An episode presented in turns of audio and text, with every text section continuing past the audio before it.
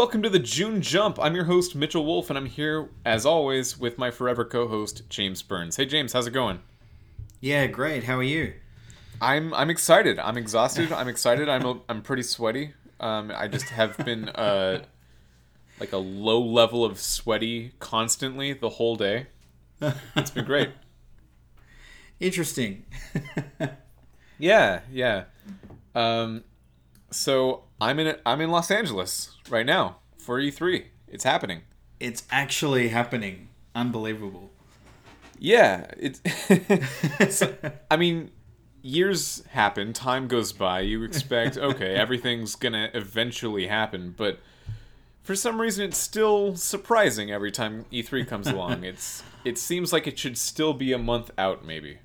Yeah, you know what? I, I think one of the reasons it feels weird is because, and, and we kind of, this is something that happens a little bit every year, but I think it's been bigger this year, is, you know, we've talked about the leaks coming out earlier and earlier, and not only the right, leaks, yeah. but even the actual announcements coming out, like, before the press conferences themselves. So it feels like there's this build-up that is now sort of lasting for a good few weeks before the actual event.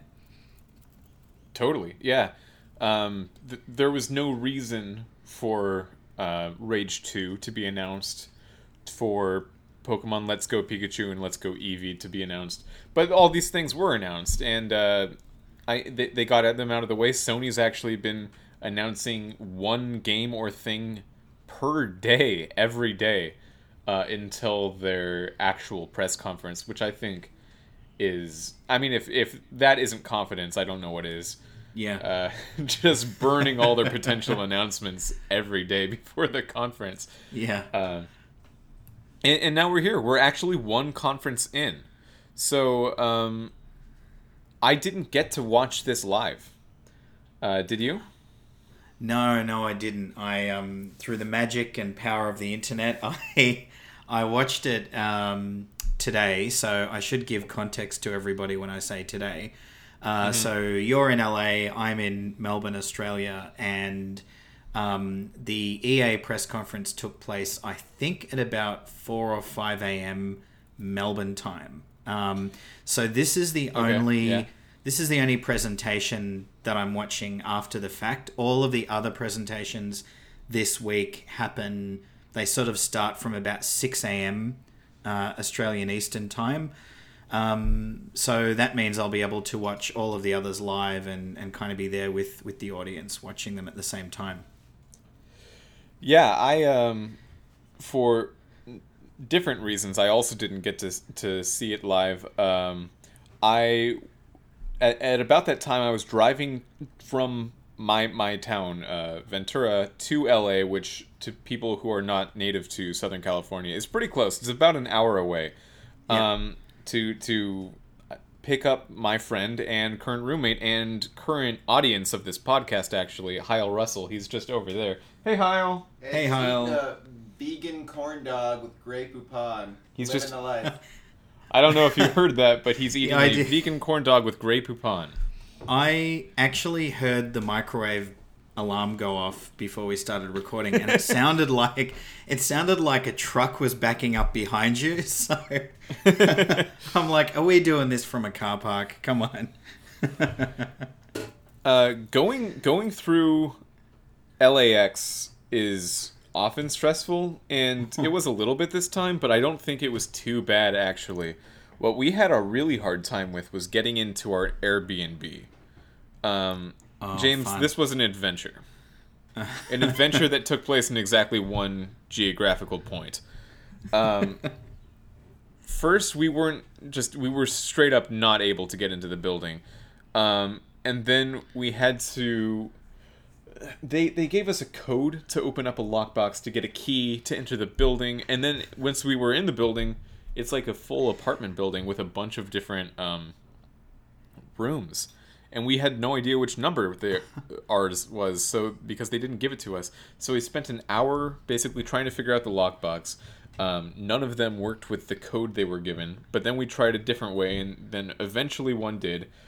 Uh, and then we spent about another half hour to maybe forty-five minutes trying to figure out, using the little context clues we had, Which room is ours?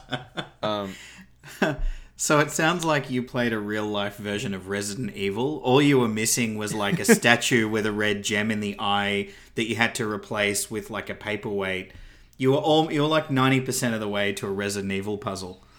James, it, it was like that. The way we found out which room was ours, because our our contact, our Airbnb like person, did not answer the phone um, the whole time, right. which yeah, which was really really fun and stress free.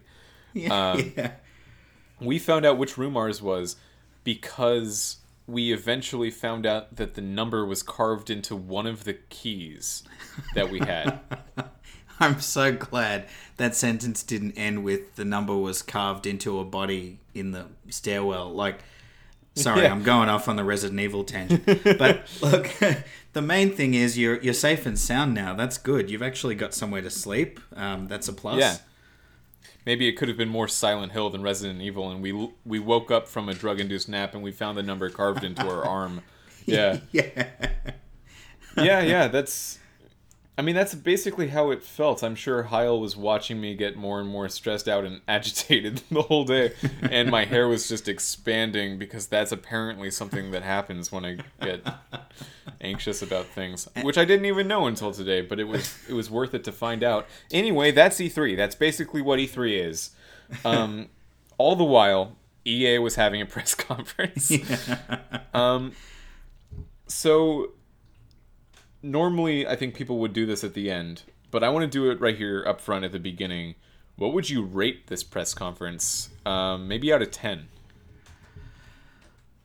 Uh, it's really tough because there wasn't, um, in terms of like volume of stuff announced, it wasn't really massive, but no, there were a couple of things announced that really impressed me. So... I would say, I reckon maybe a seven out of ten. A seven out of ten? Okay. Mm, yeah. That's, I think that's fairly charitable. Yeah, I think that's that's being slightly optimistic. but but I, I am giving it extra weight because of a couple of titles, a couple of key titles that really looked wonderful and I'm really eager to play. I think I know exactly which ones those are. Um, yeah. I would... I, I agree. Those looked really great, and they really brought up the whole the whole show. I would still probably give it a five, though. Um, yeah, yeah. Let let's go. Um, let's go point by point. I suppose we we can talk about the first thing that happened, which was Battlefield five coverage. Yeah, um, this was totally expected, not out of left field whatsoever. In fact, E A did the most cliche possible thing. A mere six minutes into the start of this press conference, which is the start of E three, six minutes into E three, E A announced that Battlefield five had a Battle Royale mode. yeah, I um, I was waiting to see... Well, when that happened, I was trying to detect any audience reaction. Um, yeah. I, I mean, it was like... Uh, what would you call it? It was like muted excitement, I guess. Um, there were clearly yeah. some people in the audience that were overjoyed by it, like maybe some hardcore Battlefield fans. When I watched um, that segment, I I thought for the life of me, like it seemed very clear yeah. that they were being sarcastic. But then they showed it, and it was real, and it wasn't it wasn't sarcastic at all. They actually did that thing that everyone was making fun of them before they even did it. Um Yeah, yeah. I, I don't know how I feel about this because on the one hand, it's it's easy to be cynical about it and sort of say, well, you know, everybody's jumping on that bandwagon. E A out of anyone is like the most bad wa- bandwagon jumpy people in the world, maybe. Absolutely, um, yeah. But on the other hand, you know, as I was saying in our um, in our Super Jump Discord chat, like Battlefield one uh, was, I thought was. absolutely incredible uh, and it really had incredible multiplayer, and I don't tend to play first person shooters in PvP very often. um, Battlefield right. five looks like, for the most part, it looks like an extension of kind of the gameplay systems and ideas in Battlefield one with, it looks like they're leaning more heavily into kind of the individual story elements, which we're going to find out about tomorrow, apparently, at the Xbox briefing. Uh, we're going to find out a little bit more about that. Oh, um, is that real? Yeah, yeah, I think so. Just to, uh, just to restate, so Heil can hear me right now. um, apparently, they are going to spend extra time tomorrow at the Microsoft briefing on Battlefield four, the game that was already talked about extensively during E A's press conference today. They're going to be Yay. talking about... He's very excited. Yeah, it sounds like it. They're going to be talking about something called this Nordly's War Story. I don't know if I'm pronouncing that correctly. Um, which, you know, I mean, we'll see what happens. It's, on the one hand, I'm I'm not all that excited, but on the other hand, Battlefield tends to be very good, and the the sorts of things that they really briefly glossed over in the presentation today actually look interesting. So, you know, for example, the way that they're extending the destructible environments, um, the way that you can move the large pieces of artillery around, and you can now have uh, cooperation between, you know, for example, a tank driver and an artillery gunner. Um, it it looks like it's probably going to be pretty solid, um, mm-hmm. but they were obviously very light on detail. So we haven't yet had like an in-depth kind of gameplay um, demo or anything like that. So I- I'm keen to see how different it is and how much it leans into the whole, like the battle royale on the one side and the more in-depth story stuff on the other side. Yeah, I... I don't know what to think about this game, because everything you're saying is correct. Uh, this Battlefield is, in in terms of construction, I'll say, in, in terms of, like, objective quality, it is a pretty well-made military shooter. It might be at the top of the list of those. Um, it's which it's that's just never been something I've been completely interested in, but... I, I do respect it for what it is. I, I do uh, understand that a lot of people are, are big fans of it. This doesn't look like it's going to shake anything up in a big way besides the Battle Royale mode. Um, but I really like Battle Royale modes. I, you know, I'm actually that group of person that is a sucker for this kind of thing. I, I never play first-person shooters competitively, but when I do, it's been Fortnite or P U B G within the last year. And uh, I've I've really enjoyed them. Yeah. Uh, so I'm not. I don't know. I don't know, James. It it's not like this has shown me in, what I think. What I think they needed. What I think was the icing on top that they just didn't quite have was in Fortnite. Can you do this? Or you know, like like they needed to have something, just a little extra, a little extra oomph that put it solidly above P U B G or Fortnite. I didn't yeah. think it quite had that. I, I think that's kind of the irony to this whole Battlefield five thing as well, because we've known about this for so long. It feels like we've known about it for so long. It almost feels like we've bloody played it already and finished yeah. it. Yeah. You know, like it's been so overexposed. And yet um, we we actually don't know very much about it. And even what they showed today... was they were just really glossing over the surface and talking about everything in kind of a very vague sense.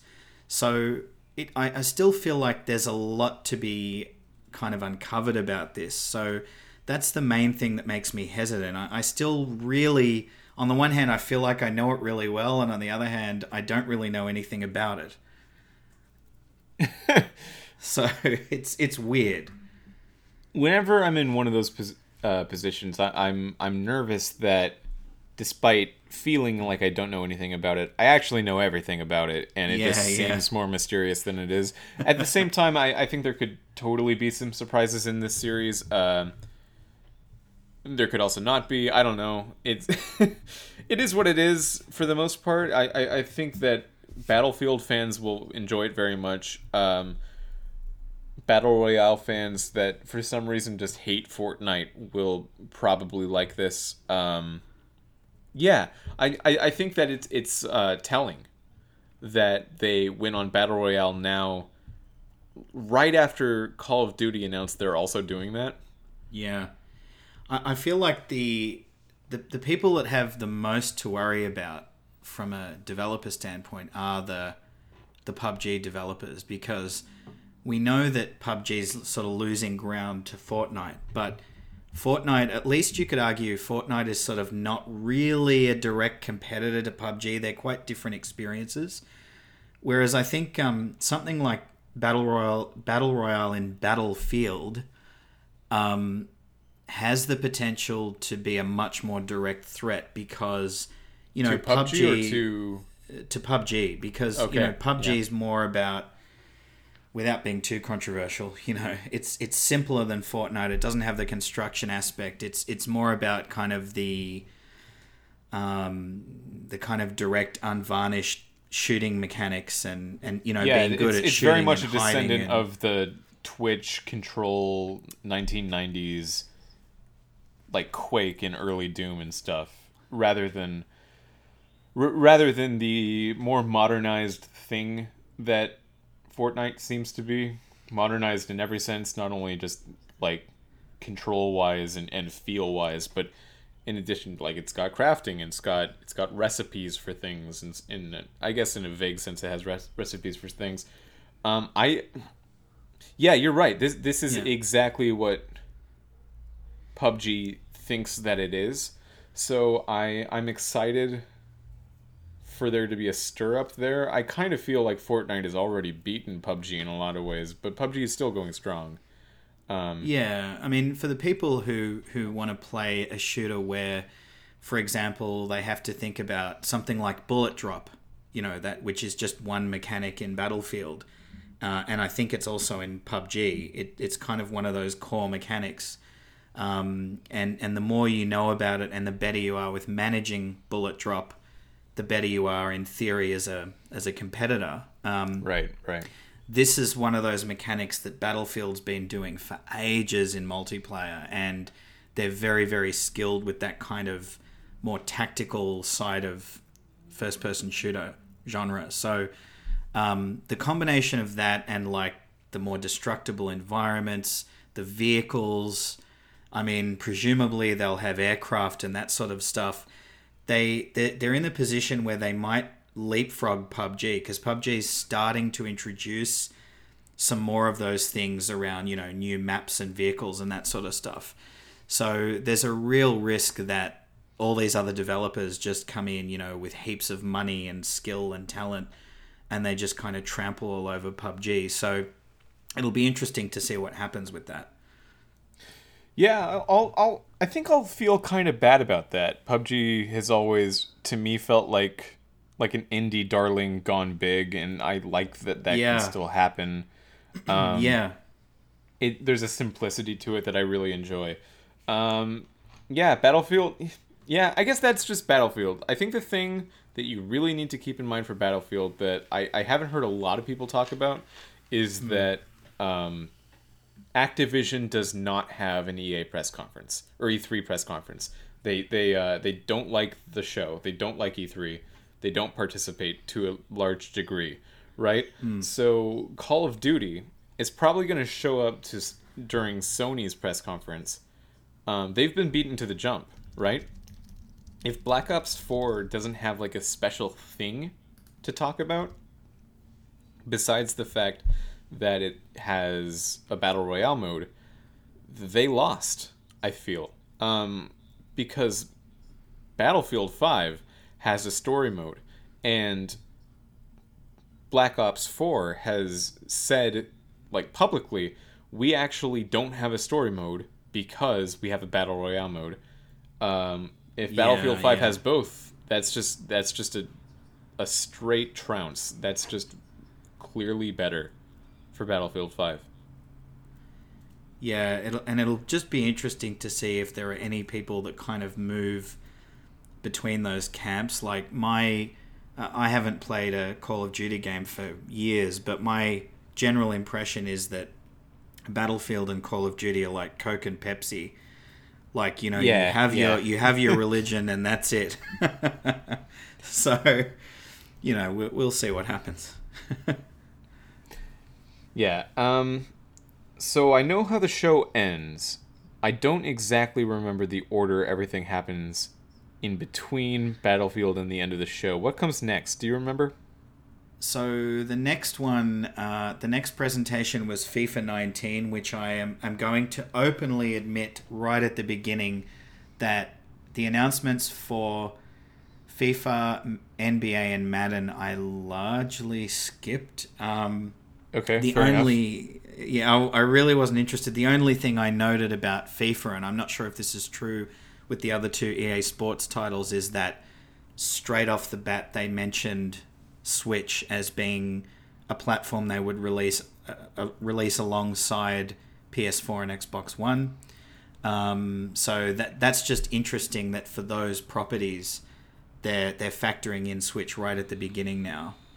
Well, so okay, here's the thing with FIFA, and you might have skipped over this. I'm I'm not, uh, but I also might be off base here because I kind of skipped through the whole thing. I, I just I skimmed it. I did the video equivalent of skimming. Um, yeah. The the FIFA thing is not a new game. It's an expansion. Hmm. For FIFA eighteen. Yeah. Yeah. So it's it's World Cup, FIFA eighteen. Like that. It's all about the World Cup as the expansion. Um, this is something that's been talked about in in sports video games.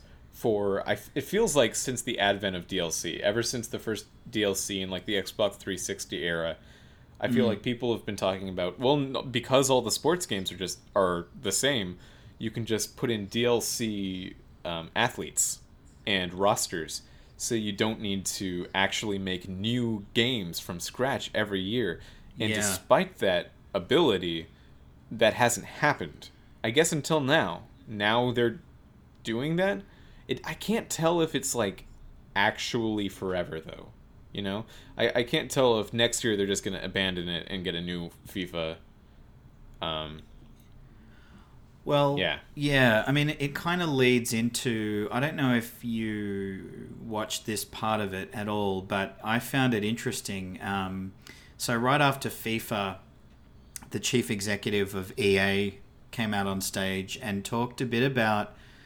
Um, E A Origin Premier, which is their their new or expanded um, uh, subscription service to to play E A games, and part of that announcement was basically um, E A were basically talking about the idea that they're really leaning much much more heavily into the concept of streaming games.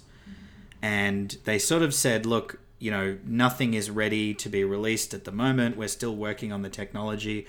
But apparently um, on the show floor, they are going to be demoing a number of E A games being streamed to a multitude of devices. And in the video, they showed like everything. I mean, you can almost stream to your Tamagotchi if you want to, you know, like it's, it's like insane. So I just found that That they didn't go into much depth about it. They they just basically said that's kind of where they see games going in general. And yeah, I found okay. that interesting because, you know, we had just recently talked about the whole idea of, um, you know, will we get to a stage where we're effectively no longer buying individual games, but everything is either a subscription or we're streaming it or it's a...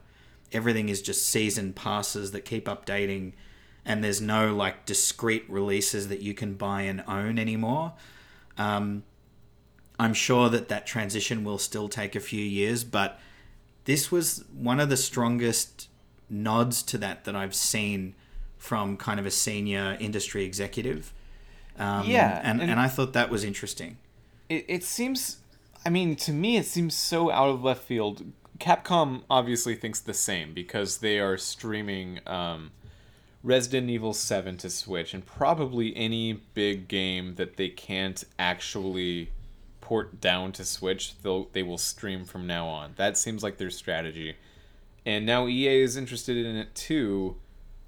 It, it's weird that they see it as the new frontier because it seems like all of the consumer market, whenever I, I hear it being talked about on the internet in any way, it's entirely negative. It's entirely something that we don't want to happen. Also, we don't see the technology there yet.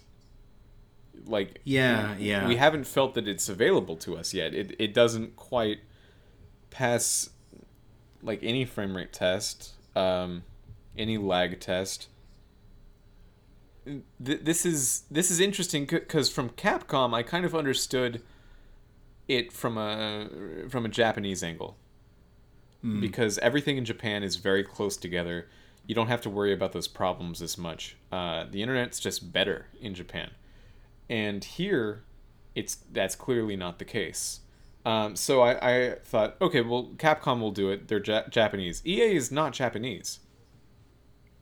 Yeah, I mean, I think um, I think there's the difference between like the long-term goal they have, and then how do you get there? Um, right. Yeah. Yeah. The fact, you know, the fact that they're investing in it so heavily, I think what it's really going to come down to ultimately is there's going to have to be that one, one or two products that they offer that actually works and it, and are actually good. You know what I mean? Like, so I think you're right. Like, there's a lot of skepticism around it, and that skepticism's really well founded. Um, there are very few places in the world that really have the reliability and speed with the internet to make it viable, especially for really modern games.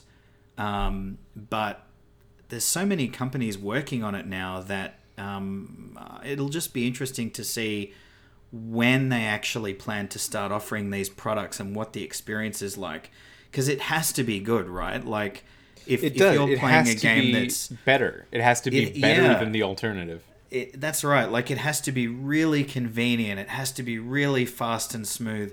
If you're in a situation where you're you're getting really heavy frame drops, or you're getting, even worse, you're losing access to the game that you've just subscribed to, you know, right. and you're paying for something you can't access, like, that's just going to go down in flames. And, and they must know that. So... Um, uh, but they really put a big emphasis on it. Um, even though it was a brief part of the presentation, it was something they specifically called out, and it's technology they're demoing. So um, I mean, I don't know exactly what do, the tech is, but until you can do ten eighty sixty with a consistency of like less than one frame drop per minute, probably. Yeah. Yeah, that's right. Like, it has to be it'll never, noticeable. It'll never be better. It yeah. will never be better until you can do that. Yeah. And they clearly can't. Like, if they if they could do that, they've solved so many much bigger issues than just streaming gaming. They, they they've unlocked some serious unforeseen technological advancements. Mm. Yeah. Yeah, so I'm not sure. I I don't know much about the technology that they're trying to leverage. They They did talk about um, that they'd purchased a company, I think it's a European company, I don't remember their name, that's working on this. Um, so, yeah, I'm not sure what the tech is. Like, you know, do they have a buffering solution, or do they... I, I don't know how they're doing it, but, um, yeah, I'm I'm kind of just interested to see what they actually do, and, and is it going to work? Because I, I feel the same. Like, I'm a little bit... It it doesn't seem like something that anyone is ready for yet. Um, but they also didn't say how far away it is. They just said they're working on it, so. Okay, so there's there's a number of smaller games in the middle and updates. So I I think the next one was an update to Star Wars Battlefront two. Yes. Yeah. Um okay, so this annoyed me so much.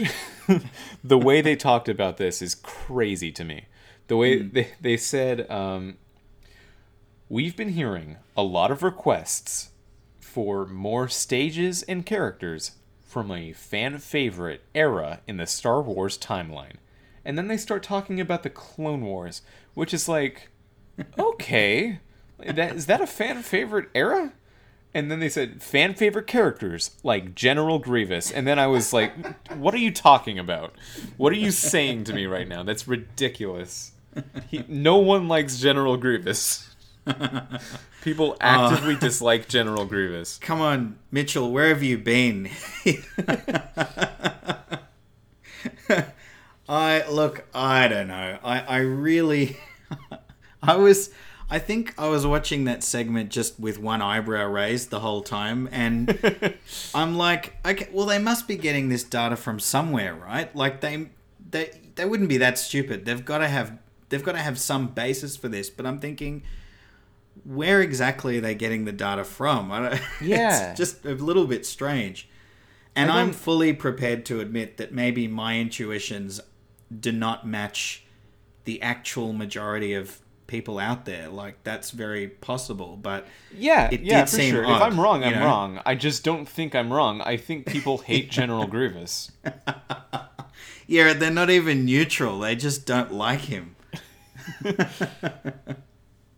Yeah, I, when they said the Clone Wars, I thought at first they were talking about the uh, the era that the cartoon the Clone Wars covered, which I would have been more into because I I dislike that less.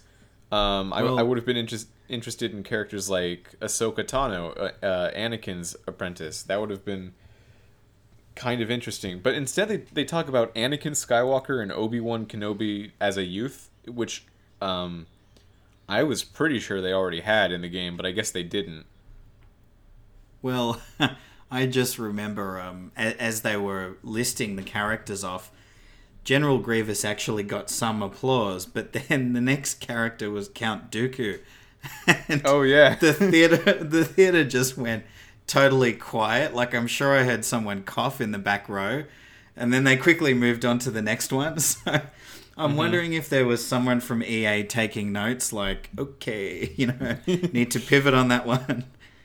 Yeah, that's interesting to me, too, because I I would have assumed, you know, Christopher Lee is dead now. Um, he's more beloved probably than he's ever been. Um, I thought they would like Count Dooku more. I guess they don't. I don't know. I don't know. I, I, don't, I don't know. I, I'm at a loss for words. I don't care about Battlefront anymore. They lost me. Uh, next was... Next was Unravel two. Okay, Unravel two came out. It's out right now for P C, PlayStation four, and Xbox One. That's crazy. For E A? That, that is crazy. Yeah. Yeah. Crazily awesome. That is, it is very awesome. Um, so, Unravel one was E A's first venture into their uh, E A Original program where they... scout out and fund various indie projects that uh, look like they, they're not going to get the funding they need. And E A actually doesn't make a project uh, profit from them. They take profit from the uh, the proceeds of the, the sales of the game until they break even, and then they just stop taking money, I guess. Hmm. So I maybe they're doing it for shifty tax reasons, or maybe they're just doing it to bolster their uh, public perception. Either way, I'm I'm a huge fan. Um, if anyone can do that, I guess it's E A. Yeah, and I mean, you never know when. I guess you you never know where the next big um, franchise will come from that that is totally surprising. You know what I mean? So there's an element probably of. Kind of digging around and trying to see if they can find some gold that will really explode. Um, I I actually never played the original Unravel, um, despite the fact that it looks gorgeous. But watching the trailer for the second one, I immediately thought I need to go and play it. Um, it just did looks you? awesome. Yeah. Well, did you play it? No, no, I haven't. No, because I've only, oh, I only okay. just watched it. Not too long before this recording, but um, gotcha. Yeah, um, I I just I love the way that they've done the co-op. Um, I I love the way that you know you can uh, you can play as a you can play single player. You you always have the two characters with you, and you can um, one character can pick up the other character and kind of carry them around so that they're not trailing behind. It looks like some of the segments are a little bit more kind of action platformer heavy, which is nice. Um, but playing it with two players just looks amazing. Like, you're actually, your two characters are, characters are actually made of the same yarn, or they're connected by right. this piece of yarn. So you actually have this whole system of, you know, for example, uh, one character grabbing onto the end of the yarn while the other character swings them across a gap. Um, in the in the gameplay demo, they showed how they were kind of taking turns distracting an enemy so that the other player could run by. Um, it, it just looks really, really cool. It's really refreshing. Yeah, it does look cool. Um, there, there are very few ways to um, actually surprise anymore, right? There, yeah. there aren't too many ways to pull one over on the fans, especially if you're a big company like E A or Capcom or Ubisoft. Your stuff will get leaked. Um, yeah. So what you can't leak as well are, are just these particulars about the announcement that can still be pretty amazing. Like the fact that it's just, it's a full game. It's a full co-op, very, very, very charming um, game. It's just out. It's just out now. Yeah. Um, that's amazing. That's beautiful. I love it. And uh, this game was actually announced very quietly two years ago, apparently. Mm. Yeah. When E A did the first E A Original with Unravel, and it went well, they either absorbed or partnered with or something, I don't exactly know, with Coldwood, who is the developer of that game. Yeah. And they they just said uh, their their first game with that partnership would be Unravel two. So I guess it was already known about, which is a, a pretty good deterrent for leaks. Like, why would anyone leak something when it's already public information, right? Mm, yeah, that's true. Mm. Yeah. Um. So that means because it's an E A game, it can't be an E A... A, uh, An E A Original, so this isn't that, actually. Yeah. There was an E A Original, though. That was Sea of Solitude. Yes. This trailer looked great, and I still don't really know exactly what's going on in this game, but I really want to play it. Yeah. Um, it's made by a, by a develop, developer called Yomei Studios that come out of Berlin. And uh, I didn't catch the name of the the presenter from Yomei, but I, I really loved what she said about it. She she talked about the idea that it's not a made-up story, even though it takes place in a fantastic setting. Um, yeah. And it's about a young woman named Kay. Um, her loneliness is so strong that she becomes a monster. Um, and the game's really about finding out why this happened and how to turn her back into a human being. Um, it, it looks like in the trailer there are all kinds of different characters, maybe enemies, that kind of almost look like silhouettes with red eyes. That's what the protagonist looks like as well. And I got the impression from the presentation that the, that all of this, all of these things that are manifesting in the world are kind of extensions of the main character's emotions, um, you know, mm-hmm. being unbalanced. And I just thought that was really lovely. I thought that there was something really heartfelt about the premise of the game, um, and the fact that it seems to stem from these direct personal experiences that the creators have had. It's the least E A game I could possibly think of. Yeah, yeah. um, even with their other E A originals, like with A Way Out, that is a very fun action movie, basically. And Unravel was, you know, it's cute. Um, this is just a highly personal, sensitive, emotional game. And mm. uh, I'm so glad they went ahead and, and funded this. Um, again, this also was apparently announced a year ago, but it was just by a very, very small developer at the time. They didn't have the backing to kind of get their name out there, but there there is really old videos of, on YouTube of people playing this game, apparently. Um, so that's interesting. Um, mm. it, it also means that there was only one actual announcement today for E A, which was yeah. the mobile game Command and Conquer Rivals. Yes. Um, have you played any Command and Conquer games? I I loved the old Command and Conquer games. Like, um, I'm just trying to think. My favorite one that I played the most was probably Red Alert back in the day. Um, and I I when they first kind of went into three D, I think the first three D one was Command and Conquer Generals. That was pretty good as well. Um, but I I was a little bit... This kind of left me a little bit heartbroken because um, I would dearly love to see a new Command and Conquer game. But it's that whole thing where a company announces a brand new game like, you know, hey, we're introducing this new Zelda game and it's on mobile.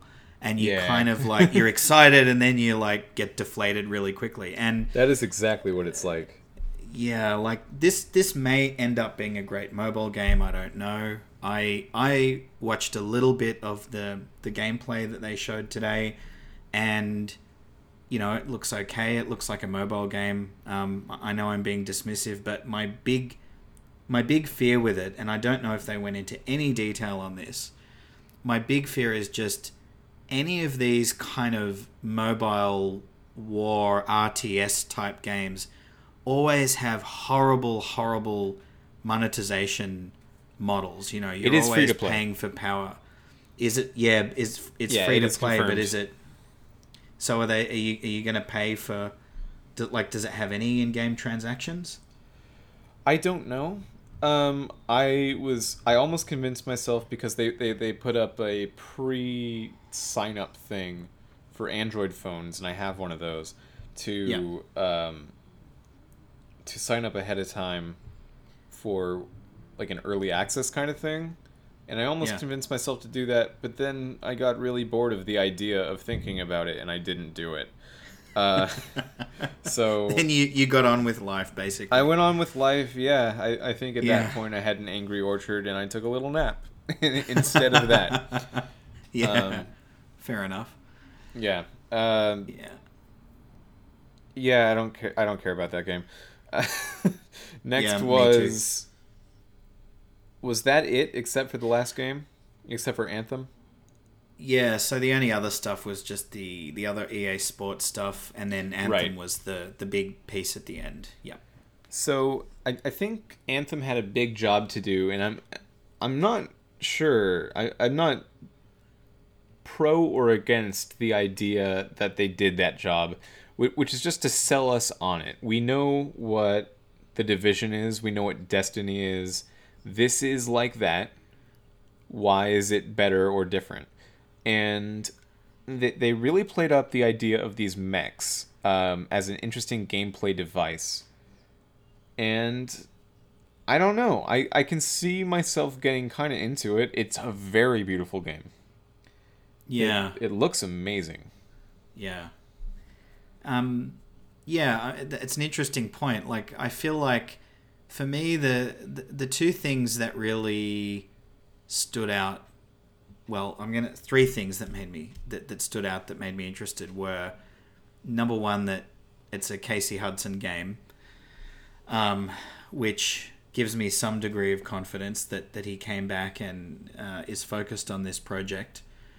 Um, And I think what they're doing with the fusion of single player and multiplayer and the way they see that breaking down is quite interesting. Um, and it is, it, it on the surface, it sounds subtly different from what other games are doing. Uh, I think in practice, it could end up feeling quite different. Um, you know, there's this sort of clear division between uh, when you're kind of in your base, which I think is called Fort Tarsus, you're essentially having a fully single player experience, you know, where you're turning in rewards, you're talking to characters, you're kind of experiencing the impact of your actions, your the story's right. progressing, that sort of thing. And then the minute you go outside into the broader world, you're in you're in a shared world that the way they described it was that it's not as though all the players are experiencing totally different instances of this world. You know, they're all experiencing the same world at the same time. So everybody jumps into onto this planet, and you know it's it's the same time of day, the same weather, and all the rest of it for all the players. Um, I don't know if they said how many players can join a, a particular instance of the world. Um, it seemed so, like four, but that sounds so low. So I don't know. Well, I, I assume that's for your your team or your squad. But I, they they oh, gave oh, the impression oh, I see what you're that saying. Okay. Yeah, like they were sort of giving the impression that you would see lots of other people kind of doing their own thing out in the world. Um, and they talked a little bit about, you know, kind of world events and, you know, the whole idea that they can they want to give this game longevity by kind of constantly expanding it and changing it. Um, I'm just having a look at my notes to see if there's anything else that they... Because a lot of the things they talked about were still a little bit surface level, I thought. Um, yeah, they they went into some story details, um, which I think they yeah. thought they were finally giving up, like, the big, this is the story. But it yeah. definitely seemed still very vague. Yeah, they, they talked about this idea of um, a world being left unfinished by the gods, so the gods have abandoned the world um, and left behind their massive tools. I'm not sure if these are actually the big kind of hulking enemies that you see at certain points in the trailer. Yeah. And they talked about these tools being in constant conflict with something called the Anthem of Creation. Um... which seems like it doubles as a place and a weapon. I'm I'm not entirely sure about that. Yeah, it um, seemed like such an odd tactic to go so high level in like the lore of your... excuse me. So high level in the lore of your game to explain what the plot of your game is. Um, like, that's so esoteric. Yeah, um, and they... Even when they showed the gameplay demo, it, well, like it was interesting because it wasn't quite what I thought it was going to be. I thought they would have someone sitting there, like playing kind of a moment-to-moment segment of the game and really explaining everything. But it was a little bit more trailery than that, and it, it was sort of cutting between um, different aspects of gameplay in more the style of a trailer, rather than an actual um, sitting here playing it and this is what's happening in each moment, which is kind of what I was hoping to see just to get a better feel for it. Yeah, yeah. Um, I mean, the, the one thing that, and, and I guess this is something that more and more studios are going to explicitly say from now on, they did make it clear that there will be in-game purchases for cosmetic and vanity items. There won't be any loot boxes and no ability to pay for gameplay advantage. Um, right, yes. You know, and they just, they talked about the transactions being transparent. So in other words, you know, you, you know what you're going to be paying for. Um, and I think it's good they said that because a lot of people, especially with the whole Battlefront thing, a lot of people were really worried that we were going to get this big, beautiful BioWare kind of action R P G that would be spoiled by kind of a, a really money-grubbing loot box type mechanic somewhere. So I think it is good that they explicitly ruled that out. Yeah, you're probably right there. Um, that it that makes sense. I, yeah, I don't know. I, I wish I, I had more thoughts on Anthem. I just kind of don't. Yeah.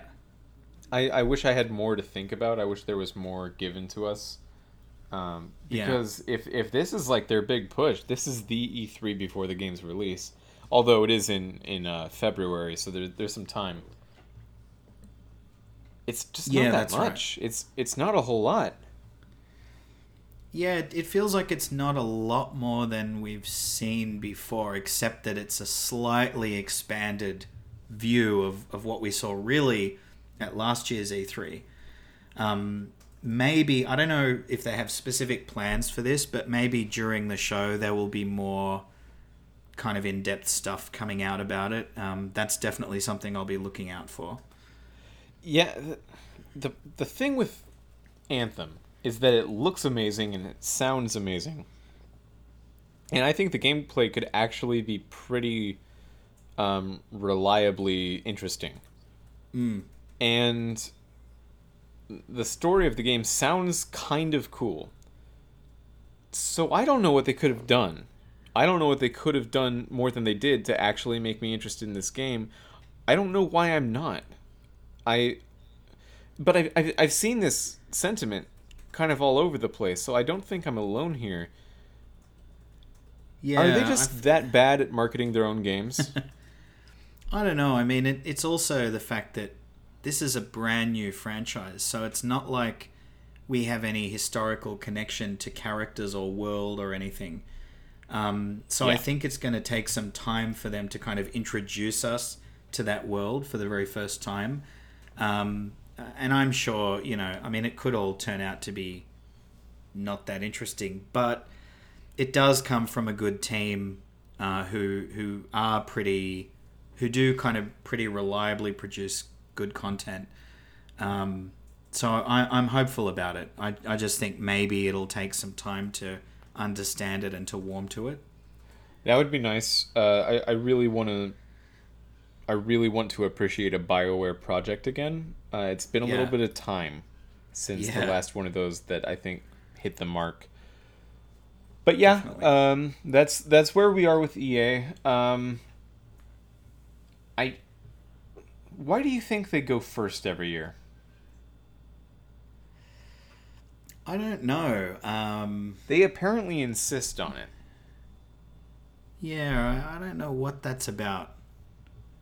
I, I'm just trying to think of what the advantage is. I mean, maybe the only advantage is for that twenty-four hours, that first twenty-four hours or whatever, they can pretty much completely dominate the news cycle coming out of E three, whereas... I mean, that's true. Minute- this will be the only Super Jump podcast ever that is mostly about E A. Yeah, that's that's right. So, in a sense, we're kind of demonstrating why they do it at this time. Because, I mean, even tomorrow, you know, like, and I know we're coming to this, but we'll have the Xbox showcase and Bethesda. And even though I know there's going to be a lot of coverage about that, and, and hopefully there'll be some really cool stuff.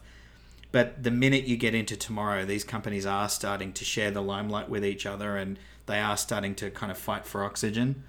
Um, so in that sense, E A is probably smart to go earlier and, you know, take up all that space while they can.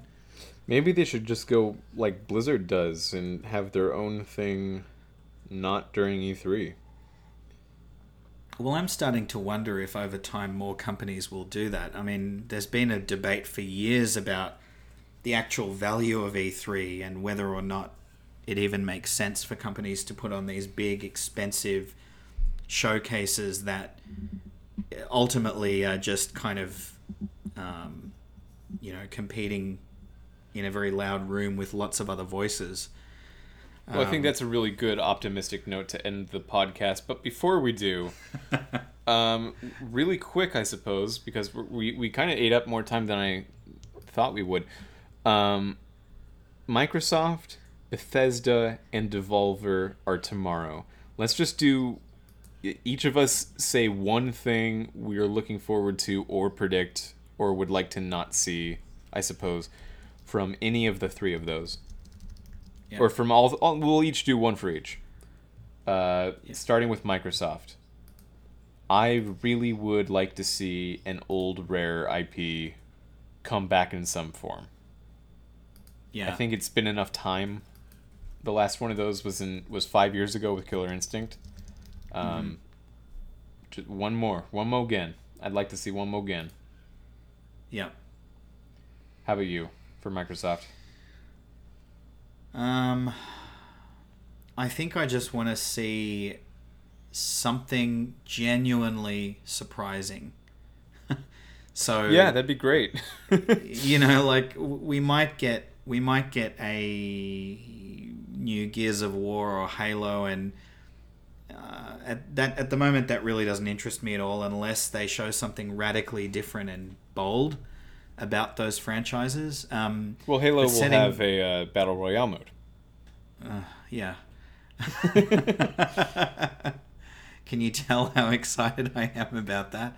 Um, so, I mean, other than that, I just really want to see a surprise. I want to see, especially a surprise around something exclusive that's really going to take advantage of the Xbox One X in particular, that's really going to justify that machine um, with, with something brand new.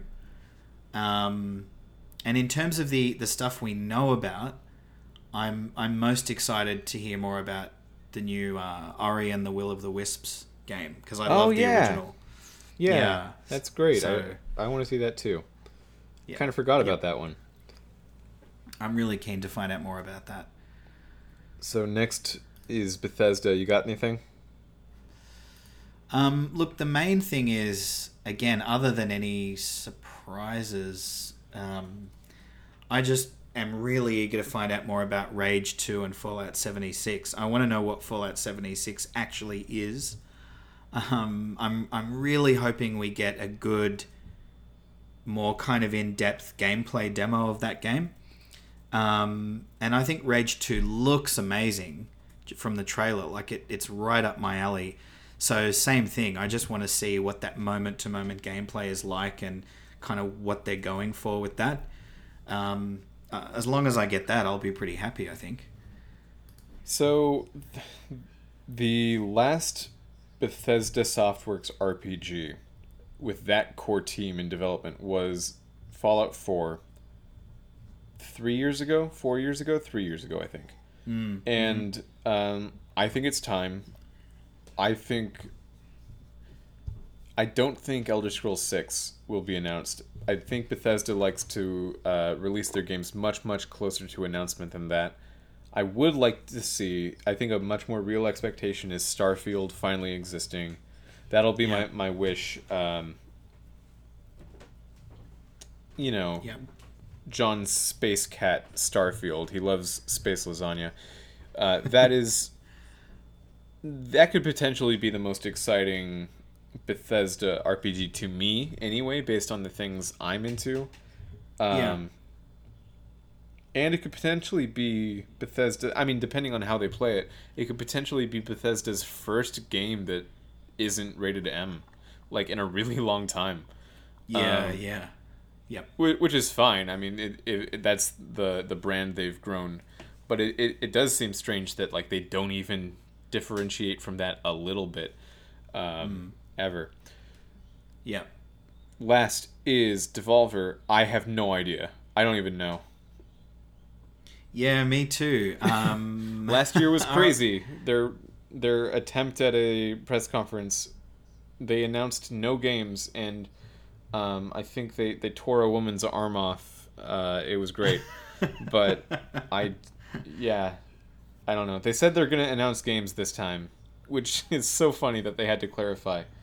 Um, yeah, yeah. Hey, everybody, it's not a waste of time. Come along and watch our show. Um, yeah, it will be crazy. It will probably be pretty gross, just like last year. But yeah. there might be a game. I don't know. Yeah. Um, the Switch version of Minute, I feel like I'm aiming low, but I, I don't have any... I, I'm in a pool with nothing to grab around me. I'm sinking. Yeah, I'm already at the bottom of the ocean, Mitchell. Um, I, I, I don't know. And I don't even really know what I would be looking forward to. But again, I mean, I know I say this with every one of these, but it although it's great to get updates on games you know about, one of the most awesome things about any E three and one of the most memorable things is the massive surprises.